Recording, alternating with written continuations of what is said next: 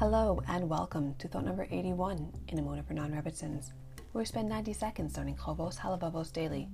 I'm Esther Kurtz, your resident non-Rebbitzin, and let's continue.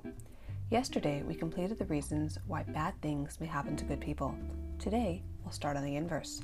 Why do awful people seem to have it so good?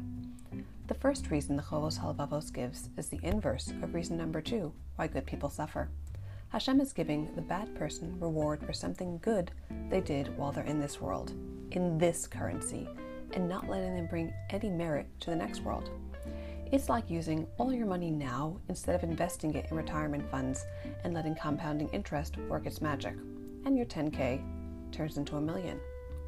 Nope, all the bad guy gets is 10,000 now.